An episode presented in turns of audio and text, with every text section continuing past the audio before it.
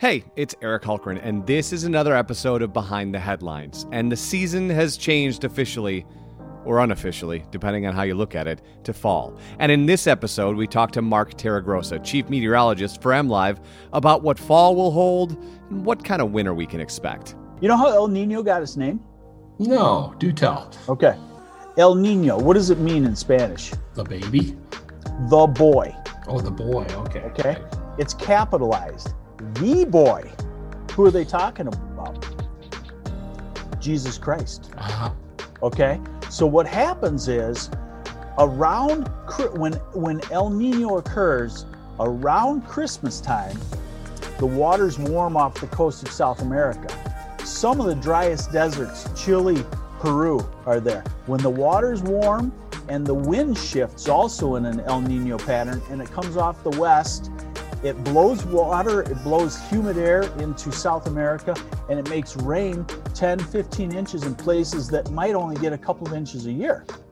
So they give it, they gave it the name, not us meteorologists, you know, drinking around, having some beers, saying, "Hey, let's make up a name, El Nino." Uh, the uh, South Americans gave it a name after the birth of Jesus Christ. You know, a couple of thousand years ago, when all of a sudden a rain gift arrived at Christmas time, and they could uh, grow a crop the next year. So let's get into it. My co host, as always, is John Hiner, Vice President of Content for MLive. John, how are you, my friend? I'm doing great, Eric. Um, I'm not even going to talk about the weather. Oh, wait a minute. Yes, you are. For an Yes, hour. I am. We're- That's what we're going to do. I it, the little secret is every show I open up and talk about how fast summer's going by and how, how lousy I feel about it. But uh, um, it's because I love the summer weather. But anyways, uh, Eric, I have a riddle for you. Sure. What's the what's the one thing everybody talks about and nobody does anything about? Is it the weather? No, it's coronavirus. You're wrong.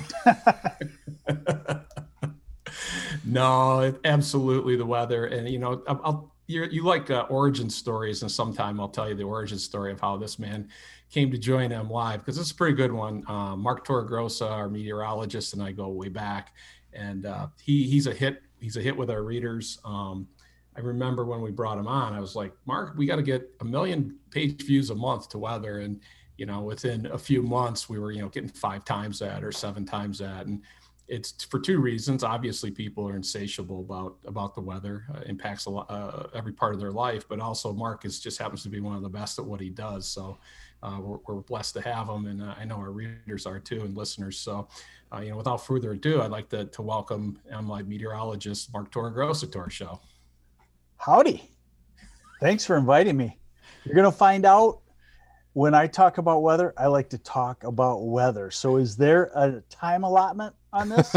We're good. It's a podcast. We can do it whatever you want. It's it's like the old guys at the coffee shop. You know, it's All right. it's when the pot when the pot of coffee runs out. So Right, exactly. no, I absolutely, and there's there's of course no sh- shortage of things to talk about, but um, and, and you do such a good job with your daily forecasts uh, on our Facebook page and Facebook Lives and on our Facebook page, which has I don't know 17 or 18 thousand followers. But um, first of all, I got to tell you, uh, with cor- and I mentioned coronavirus, but with the pandemic being such that it was, it was a blessing this spring when uh, you know they opened up golf courses and and, and um, fishing and out you know bike trails and all that stuff. But I got to say, Mother Nature came through pretty well. From my standpoint, it was it was a remarkable summer. But from a uh, meteorological standpoint, uh, what kind of summer did we just have? Well, we we had a notable summer, but not not like one that you would remember all your life. Um, you know, so us meteorologists, we start the summer party early. So we have two seasons, you know, we have the meteorological summer and we have astronomical summer. And the reason why meteorologists are different than the folks that have their head up in the stars is it's a lot easier just to track a month. So meteorological summer is June 1st, so June, July, August. Mhm. We unfortunately end summer uh, a little bit early. And, uh, you know, astronomical summer would be June 21st ish to September 21st ish. So we have our summer in the weather books now. And um, some places very notable. In Michigan is always interesting in a season because the whole state might have a general trend, but you might find a couple of outliers. So, for example, Muskegon looks like preliminarily, if that's a word, has had its hottest summer on record. Mm. Um, Detroit, about fourth to sixth hottest summer on record, depending on what observing site you use. Uh, Lansing, between third and sixth. Grand Rapids, ninth to 15th warmest, depending on which observing site. Uh, Flint, Saginaw, about 14th, 15th warmest. Mm. So it's it's a very warm summer to in some places the hottest they've ever had. Uh, and you know so it, it, makes it a notable summer as far as temperatures go in my mind. And you're exactly right. Boy we thought you know early with the coronavirus if uh, people could get outside uh, things would be helped out and then mother nature delivered and in the spring. It was beautiful and we were able to get out real quickly. I just don't seem to remember a lot of rain or this being a really damp summer.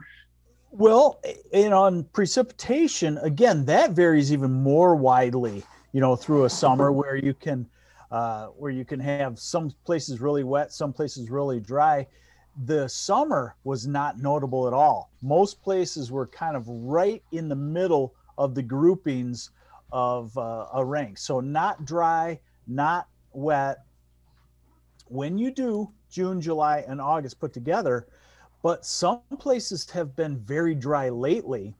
When you factor in much warmer than normal temperatures with the streak of two or three weeks of very dry conditions, it feels like it's been very dry in some places.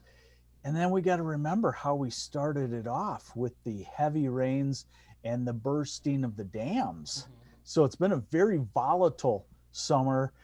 And and you know, everybody wants to go back to well is that a product of climate change you know is everything really volatile now michigan's weather has always been volatile you know one winter to the next extreme snow to the next winter not a lot of snow back to snow so it's always volatile it's just a question whether it's getting more volatile over time Eric, he just uh, jumped over into my conspiracy channel. He so, did, uh, yes. it, once per podcast, at least, I got to put my tinfoil hat on. But the old saying, you know, the a rising tide lifts all boats. We've seen these temperature records all across the country. Um, you know, I, the Death Valley have supposedly hit the hottest recorded temperature ever on Earth uh, just a few weeks ago. You know, Arizona, it's almost intolerable to live there uh, this summer. So, just from your perspective, though, and not you know not so much the politics of it, but the science of it how much are you seeing that's kind of irrefutable to you as a weatherman? Well, when you look at all of the data sets from all of the places around the globe, it shows a warming globe, you know, and it shows a average temperature that's going up.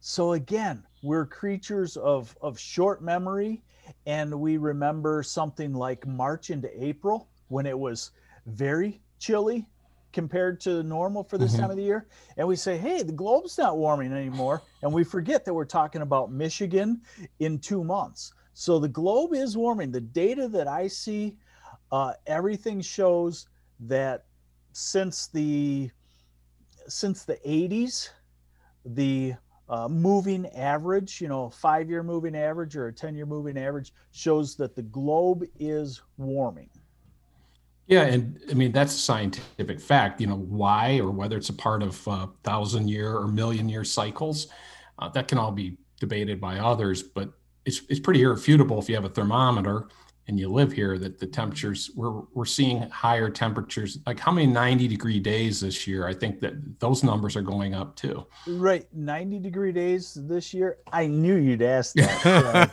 Uh, he has a list. He has a list. I looked at that list you told me. I said i better study up on this one. This is like when i go to church.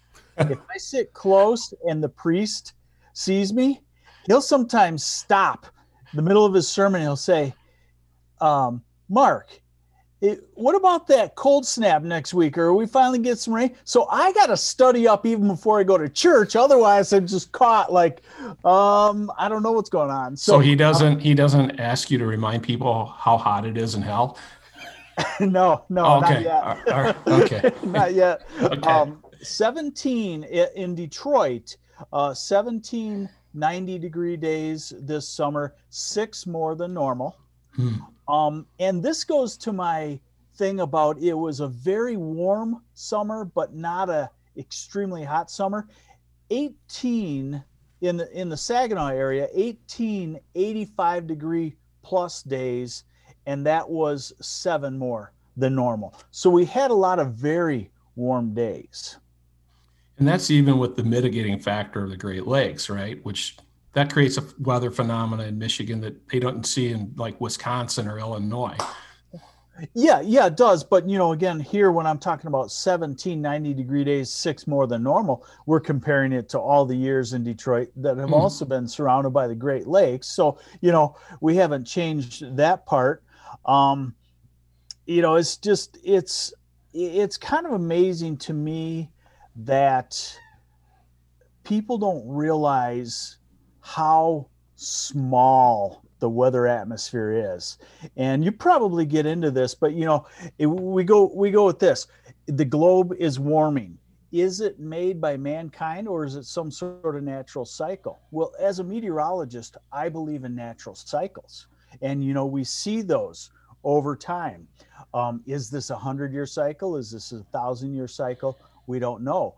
But also as an observer of the atmosphere i believe strongly that mankind has influenced the weather.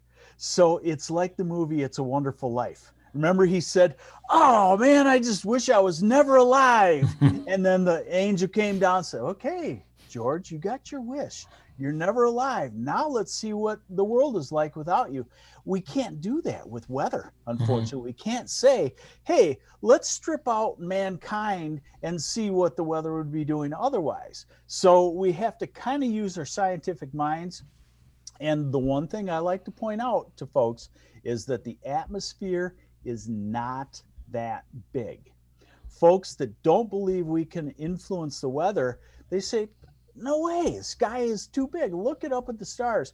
Well, I have to remind people there's you got to go back to your science classes in, in high school and there's layers in the atmosphere there's the troposphere and then the stratosphere and the mesosphere and a few others and the the weather stays in the troposphere and there's a lid or a ceiling on the troposphere called the tropopause it's only 6 to 10 miles high Mhm. so that's the weather that's the area that we touch and when you look up in the sky sometimes on a calm day and you see all the contrails in the sky and everything, sometimes the sky will be covered with them. I did that in 1988 when we were in a big drought year, no upper air movement. I was uh, in college working on grounds crew by Chicago. You'd look up in the sky, as far as you could see, contrails.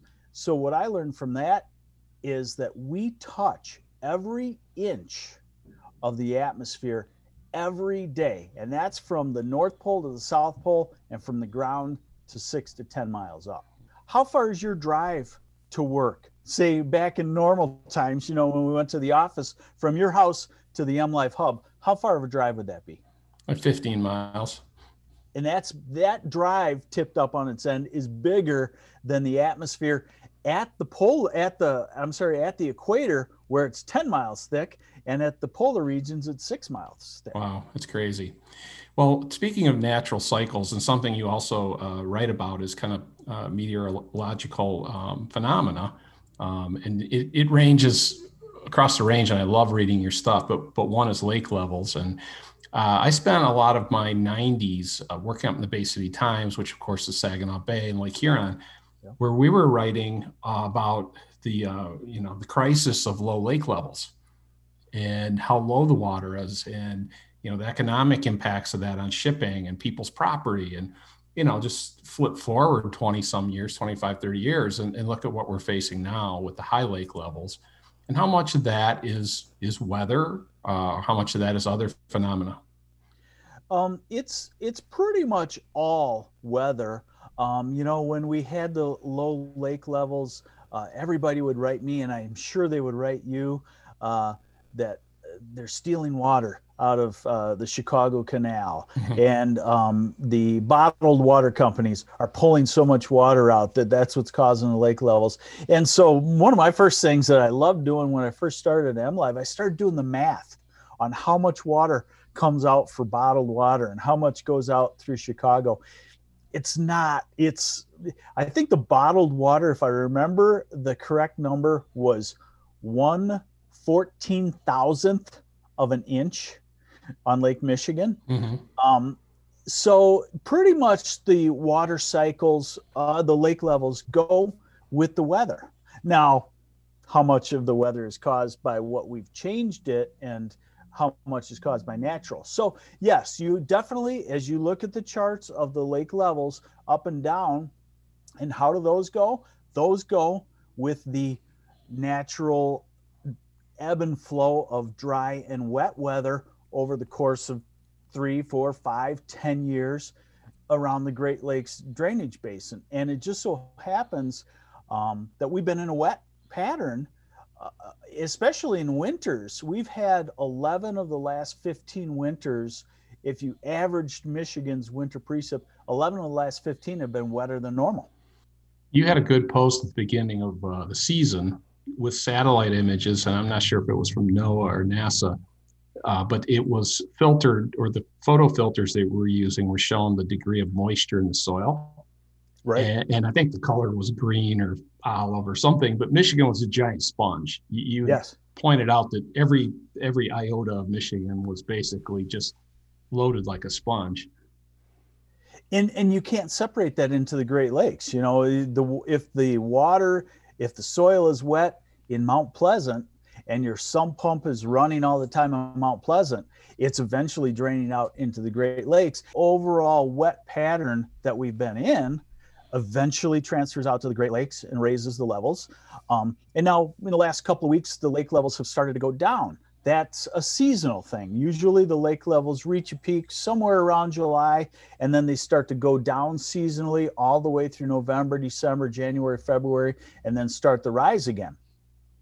So, you know, at such high levels that are that are devastating in a lot of places, a lot of folks want to say, well, is that the high? Are the lake levels going to start to go down now forever?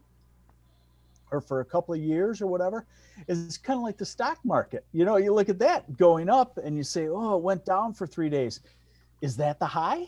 Or is mm-hmm. it just a little break and back back upwards? In my mind, we're we're still continuing a wetter than normal pattern and there's a simple basic reason the globe is warmer the oceans are warmer warmer oceans put off more energy energy turns into storm systems doesn't mean that we always have to be wetter than normal it also in a hotter uh, globe when the storm track is avoiding us we're going to get dry real fast too so we think that maybe maybe we might see more fluctuation in the Great Lakes. And in fact, that was a talk when they were so low. Well, it's so warm, there's more evaporation. Well, and then it switched to a pattern that it's it's wet. So it's up and down, uh, and it's hard to superimpose the natural cycles again on what's man-made.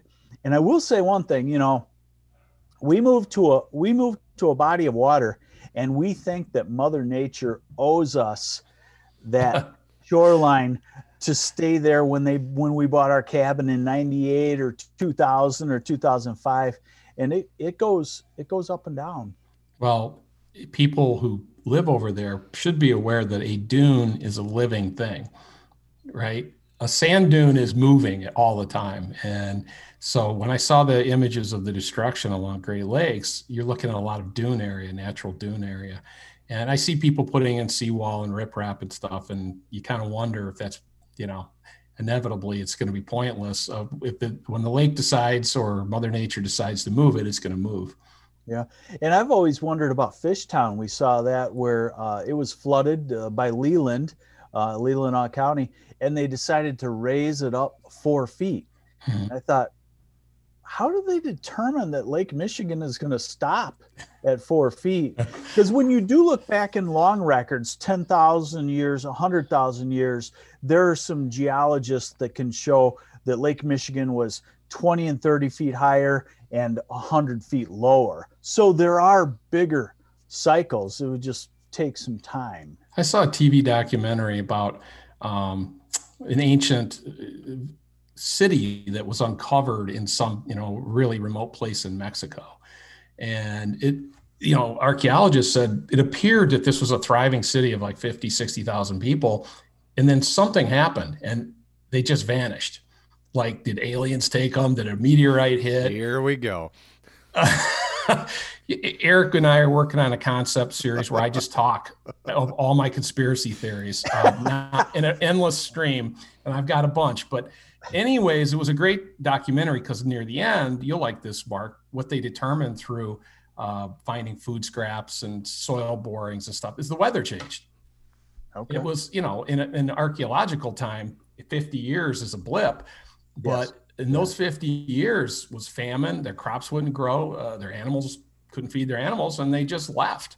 And in those cycles of nature are a lot more powerful than what you know. Humans have a, a pretty strong ego as a race, and we feel like we could control a lot of things, but um, I am going to take a left turn on you here because uh, there's a couple things I want to talk about before before we get to the end, and that is uh, two of uh, two things that are uh, we can't avoid in Michigan. One people really seem to look forward to, which is fall, and then winter. And uh, you know, uh, both I think we are now into what you called the calendar fall or the meteorological meteorological, me- meteorological fall. Yes. Um, so people love it in Michigan. You know, so, pumpkin farms and cider and fall color trips. And so uh, put your weatherman hat on and tell us what we can expect for this fall in Michigan. Well, I we're over the next couple of weeks, we're going to have uh, cooler than normal weather. Remember, our average temperature is going down because the sun's losing power, and we're going to be slightly cooler than that. I've found that cooler than normal weather in September brings the fall color on a little quicker. And we've had a hard time getting cooler than normal weather in September the last couple of years. So fall color has been about a week behind. Mm-hmm. I've also find I get a lot of calls, a lot of emails from people, you know, other parts of the country, and they want to know what weekend they should come to Traverse City or, or whatever. I've found that the fall color is usually no earlier than one week earlier than normal and usually no later than one week after and uh, so we'll be putting that map out here very shortly probably uh, probably in the next week or so but uh, generally northern lower michigan the first week of october so if it's early you might be talking about the last few days of september is a peak uh, if it's late, you might be talking about the second week of October. And then as you work your way south, it's usually a week or two later than that. I think fall is going to be nice. I think I think this is a, a couple of week cool down. I still think we're in an overall warmer than normal pattern, and uh, so I think we're going to have a very nice fall. And winter is a quandary because we have La Nina mm. forming. Um, not El Nino, Nino. Not El Nino. We're going to have La Nina. That's the opposite. You know how El Nino got its name? No, do tell. Okay. El Nino, what does it mean in Spanish? The baby? The boy. Oh, the boy. Okay. Okay. Right. It's capitalized. The boy. Who are they talking about? Jesus Christ. Uh-huh. Okay. So what happens is around when when El Nino occurs around Christmas time, the waters warm off the coast of South America. Some of the driest deserts, Chile, Peru, are there. When the water's warm and the wind shifts also in an El Nino pattern and it comes off the west, it blows water, it blows humid air into South America, and it makes rain 10, 15 inches in places that might only get a couple of inches a year. So they give it, they gave it the name, not us meteorologists, you know, mm-hmm. drinking around, having some beers, saying, "Hey, let's make up a name, El Nino." Uh, the South Americans gave it a name after the birth of Jesus Christ. You know, a couple of thousand years ago, when all of a sudden a rain gift arrived at Christmas time, mm. and they could uh, grow a crop the next year. So warm waters off the coast of South America, El Nino. The opposite is La Nina. Now we did give it that name, mm-hmm. and that's when the waters turn colder than normal there, and it alters the patterns, uh, almost the opposite of El Nino. And long story short, strong La Nina tends to bring Michigan and the Great Lakes a colder than normal and snowier than normal winter. Mm. Asterisk it's one piece of the puzzle of our winter. The other piece is the globe is warming. The polar regions are warming faster than any region, and that's where our cold air comes from. And so every year it's harder to get extreme cold to come southward. Doesn't mean it won't happen. Uh, every year, again, if we use that It's a Wonderful Life story, cold snap that we have this year that lasts two or three weeks, might have lasted six weeks 20 or 30 years ago, but we don't know. So I always have to add in the warming globe to anything.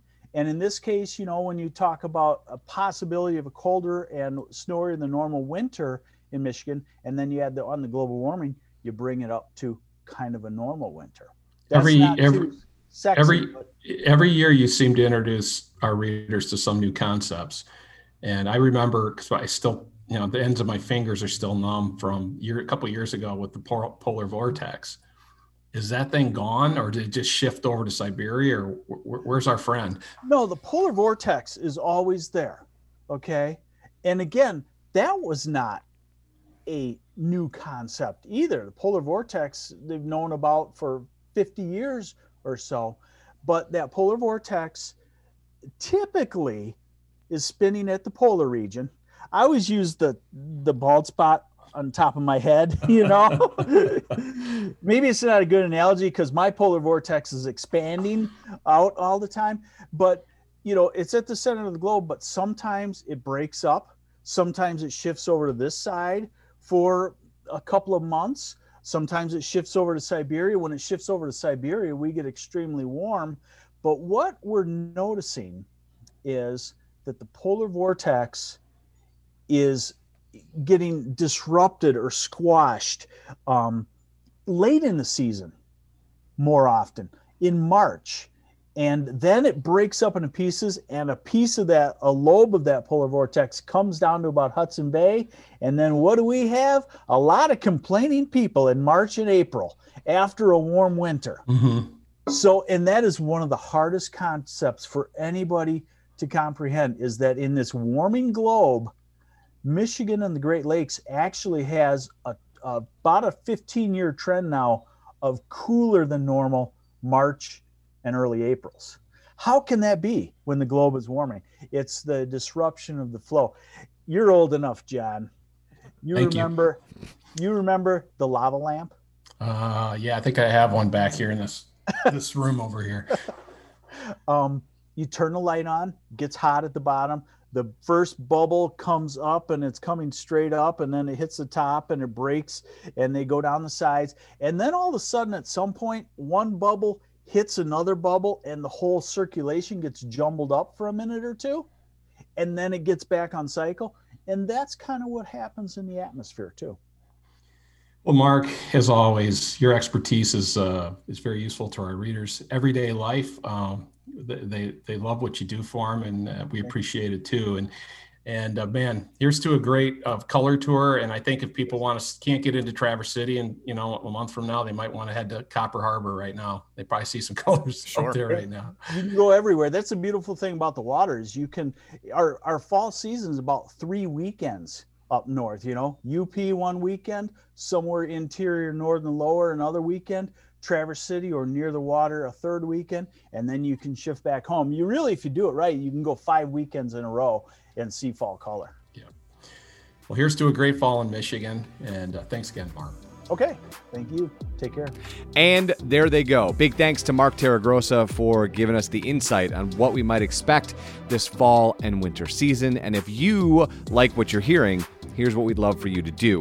Head to Spotify and put us in a playlist. If you're listening on Google Play or iTunes, rate and review the podcast. And if you really love what we're doing, share it with someone who'll dig it. All right. I'm Eric Hultgren, he's John Hiner, and this is Behind the Headlines.